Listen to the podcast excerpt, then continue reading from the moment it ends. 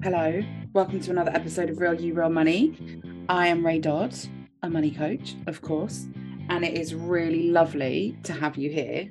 I've been through a lot of stuff in my business over the last couple of years, a lot of stuff which is very meta as a money coach to be going through. And one day I'll tell you the full story. I'm close, but not quite there yet. But I I'm really good at looking at it and going, okay, why is this happening? How is my conditioning playing into this? Why am I playing small here? Why am I not wanting like why and when I say playing small, why am I not being myself? Why am I scared to unleash my full self into my business, into my money making? Why do I feel like they're allowed to do that, but I'm not allowed to do that? What are not just like that's happening, I blame myself, like why? Why is that happening? And why does that happen for my clients? Because my clients you guys bring different experiences to me. Like why is visibility hard for that person? Why is selling tricky? Why are higher prices tricky in this space? Like what is it? And, and we can go too far that way and obsess over answers. I can go too far that way. But i realized lying in bed this morning that so much of it it was like it was as if the last couple of years was me experiencing some of that so that I could teach it, so that I could lead other people through it. And now we're in our acting against conditioning era, was the thing that came to my head.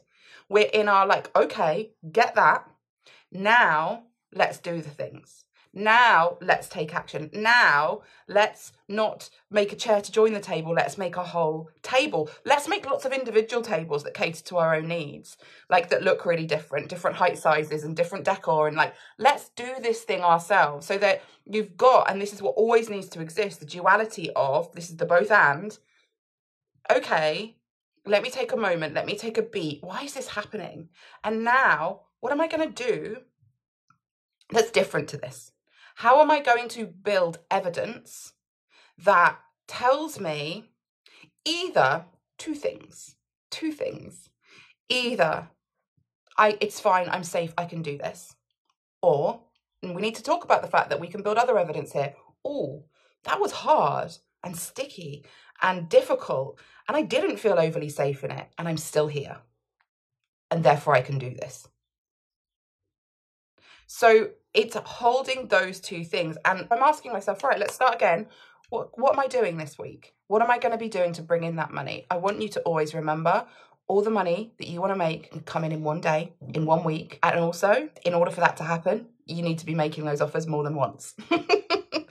but they can all culminate quite suddenly. And that's actually been my experience often. It's like they layer. Certainly, December was such a clear example of that. They layer and layer and layer and layer. And then it's like everyone's like, oh, yes, let me buy that, let me buy that, let me buy that, let me buy that. But there were weeks of selling through silence. So, holding that, I feel scared, I'm not sure, and I'm going to do this. I can do this. You know, both of those things. And, and I wrote a post about this a while ago, and it's something that I do with my kids a lot, which is rather than, and myself, let me be clear, rather than it being like, oh, I'm fine, I've got this, I've got this. Sometimes, often, the emphasis needs to be more on I'm I'm good when it's hard. I can do this even when I'm scared. Being scared, having fear, feeling certain ways does not disqualify me from showing up. Now, I'll caveat that with a check in with your nervous system. What we don't want to do is be in a fight or flight, you know, frenetic place. Does that make sense to people? That kind of like and push through. There also needs part of the both and is that you can afford, and I use the word afford very, very purposefully, you can afford to step back. You get a point for taking an afternoon off or a day off. I took all of Thursday and Friday off, and I'm not gonna lie, I was like, but I needed, I needed that time off. I really did. I injured my neck on Thursday night, which was fun. I fell asleep. I was so tired, I fell asleep on a pillow and gave myself a crick in my neck. And so didn't really move on Friday but watched a lot of Grey's Anatomy. So this week, I think this week, I'm going to be re-releasing Sell That Thing for anyone that's not done it. And I don't know, I think I'll probably just add stuff rather than completely redo it because I think it's a really solid course. But I, so I took Sell That Thing off sale because I spoke to a coach who I really admire and she said to me, Ray, I think what you do is a bit confusing. I'm not sure if you're a business coach, a selling coach, or a money coach. And so we talked through stuff, and she was like, I think you should take sell that thing off. And so, and I was at the time, I was like, yeah, that makes sense. I'm going to do that. So it wasn't for sale anymore. And I wanted to really be like, I'm a money coach, I'm a money coach, I'm a money coach. But I'm also a money coach who understands that maybe, and I've never thought of this before, maybe you can be just a money coach if you talk just about manifesting and the idea that money, like, kind of, because some talk about manifesting, a lot of it tends to fall into that space of like it just sort of comes to you, falls into your lap kind of stuff. But I really believe in money making activities. And I think a lot of the reason women, particularly, or people conditioned as women, don't make money is because actually we've been conditioned to not be good at selling because that requires visibility. So we'd be required to stay only visible if you qualify for visibility and if you're acceptable and visibility wise. And that means even for the people that look the right way, they can only let out certain amounts of who they are, right?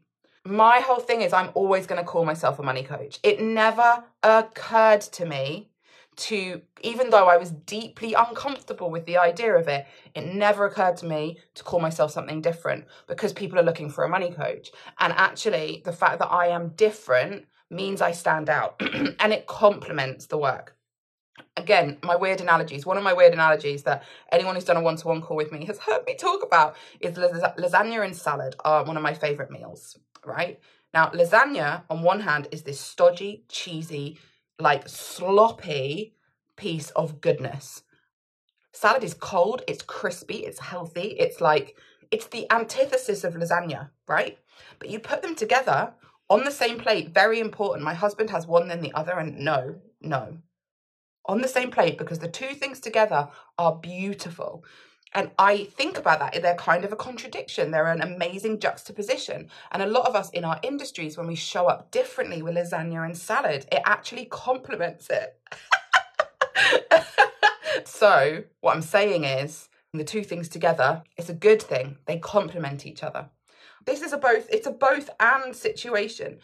The patriarchy has conditioned us to only be okay with one thing. There is no both and in the patriarchy.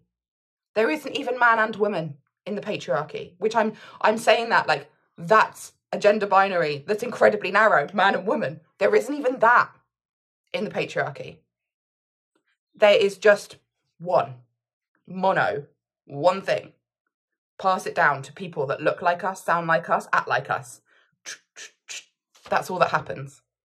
It's honestly why I believe, and I say this a lot, but why the Tories have had more female leaders than the than the Labour Party because not that the Labour Party is perfect with any of this stuff at all, but you do see a wider range of person, of woman, of of man, even in the Labour Party. Keir Starmer's kind of doing his best to disprove that point, but you do see, like, I think is it Jess Phillips? Like, you see people, I can name a few, like, women that just aren't that cardboard cutout of the Tory that gets passed down and down and down there's going to be feelings of, oh, I haven't done enough. Oh, I'm not good enough. Oh, what if this happens? What if I don't make it? All of that stuff. And I want you to hold the both and.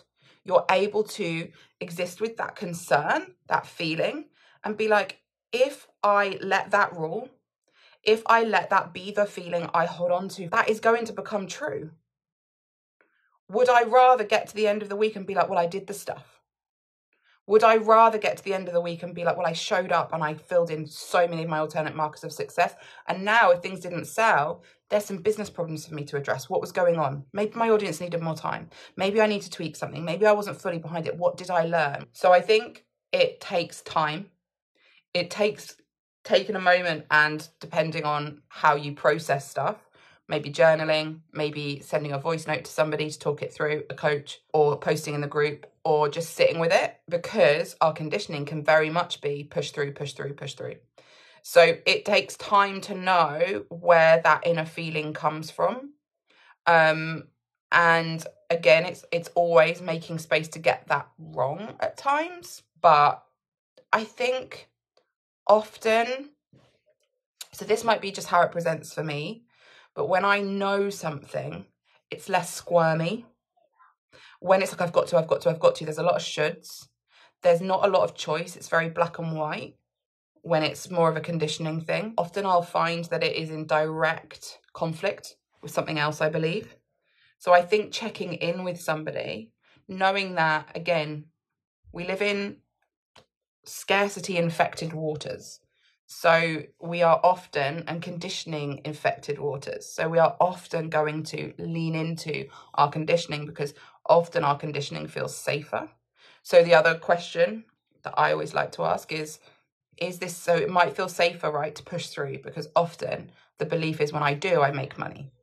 Right? Like well, I can't possibly make money on the days that I'm not doing things. So again to talk about Christmas, one of the things that happened was I sold and sold and sold, and there was a lot of wanting to stop and not stopping. There was a lot of feeling feelings and and not stopping. Then on the I remember it being a Thursday before Christmas, I had this really deep sense. Again, it's often like more here than like up here. And I had this really deep sense of, okay, now's time to rest. On the Thursday, I stopped and I don't know if I did anything on the Friday, but definitely my conditioning told me the money's not come in yet, Ray. So you need to keep doing until the money's come in. But it was a bit like when you've been going like going up on like I'm I'm imagining skiing. I've never been skiing, so I don't know how it works. But like if you were climbing up, like going to ski, and then you're like, okay, I'm at the top now, let me coast down. So there was a sense of I've built up enough fuel. I've built up enough fuel in my business to now or in this moment in my business to now leave it be. And on that Thursday, three or four payments came in. I think there were a few payments. There was somebody saying, I'm, I'm in. Like, it was like, and I went shopping that day. But it was a really deep sense. But that came from daily check ins with myself. Like, as in, I was spending time with myself. Like, I was journaling, I'll pull some tarot cards. I was meditating. I like guided meditations. I can't do just the general, like my mind wanders off. Guided meditations. I was really, really connecting with those parts of myself so that on the Thursday, it was like, right, got it. I'm going to stop. Like I was very intentionally doing things via my intuition. Now, I'd love to say that I'm always that way. I am not. But yeah it's that you you begin to sense the differences and obviously you build that sense by trusting it and starting to act on it which allows you to build the evidence i think one of the things for me is just always trusting that there's more time like there's always more time so if you haven't brought in the money and you go well you know what right i'm going to go again i'm just going to keep going or you might go i'm going to pause reflect and i'm going to start again because I want you to remember that when you're, you know, you are building that all the time and, and, and it doesn't just disappear the moment you stop. It just doesn't, doesn't go. It's still there. You pick it back up. So if on the Thursday nothing had happened, I would have picked it up on the Friday. I planned on coming back in between Christmas and New Year just very quickly, but got COVID. But it was all good. It was all good. And I have been in situations where I've been like, oh, I honestly think I don't have time. I honestly think this isn't the case. And guess what? There was always more time. There was always more time. The only time there won't be more time is when I'm dead, and then I won't care. So I know that's a big clip, but like it's there's always going to be more time. And if we can continually focus on what we want, what actually like continually remove the bits that we're doing because we have to then it it almost expands time because we spend a lot of time worrying. We spend a lot of time having to fight against urges. And some of those urges are because we are acting outside of ourselves. That makes sense. We're acting, we're having to push harder because we're going against a tide that's saying you can't be yourself, you can't be yourself, you can't be yourself. Like I think about clothes are the easiest example for me all the time. If you said to me, if you gave me a rack of somebody else's clothes and said, Ray, put together an outfit from that that you feel really comfortable in, that you like, it would take me forever. If you send me to my own wardrobe, I'm just like, boom, boom, done. Super fast, done. Not a problem because I'm picking out things that already feel like me. But if you send me to somebody else's wardrobe, I mean, things aren't going to fit me properly. I'm going to be squeezing myself in. It's not going to feel right. You know, I spent time like wanting to do it this way, and now you're telling me I have to do it that way. And so that will take up more time, but both events are getting dressed.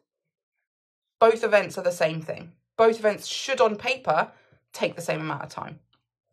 Lots of things don't feel right because we've been conditioned to believe that they have to be a certain way. And actually, the right thing feels really uncomfortable because we're doing it our way and we've been told to seek permission. We've been told to be kind at all costs. We've been told to do all of these things. So keep going, keep doing what you're doing. You've got this. I'm excited to hear how it continues to go for everybody. All right, I'll see you soon.